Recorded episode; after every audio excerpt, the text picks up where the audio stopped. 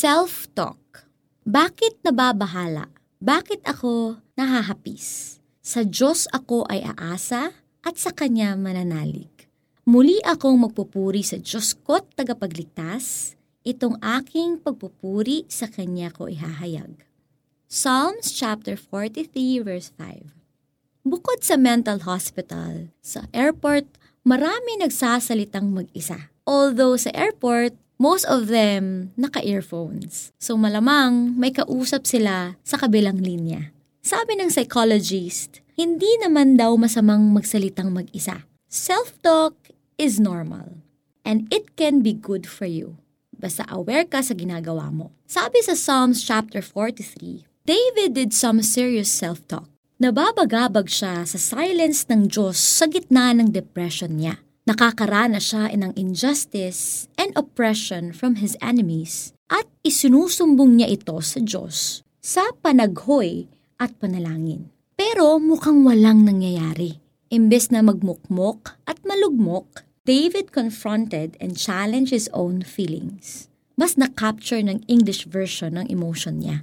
Sabi, Why are you cast down, O my soul? And why are you in turmoil with me? Psalm 43 verse 5 ng ESV. I-dramatize natin sa Tagalog. Bakit ka nalulugmok kaluluwa ko? Bakit baksak na baksak ka? Bakit tulirong-tuliro ka? David acknowledged his depression. Pero hindi siya tumigil doon. Instead, he reminded his soul of the truth that he has known about God. Malalim ang pagkakakilala ni David sa kanyang Diyos.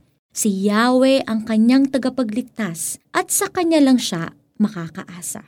Kung paanong iniligtas ni Yahweh ang Israelites mula sa 400 years of slavery in Egypt, ganun din niya hahanguin si David from the oppression of his enemies. Hindi lang pep talk ang ginawa ni David nagsimula muna siya sa pagpuri at pagsamba sa Panginoon. Kahit sa gitna ng personal problem niya, ang Diyos pa rin ang itinaas ni David.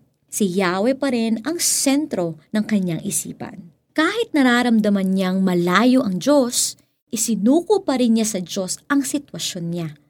And then, inutusan niya ang soul niya to hope in God.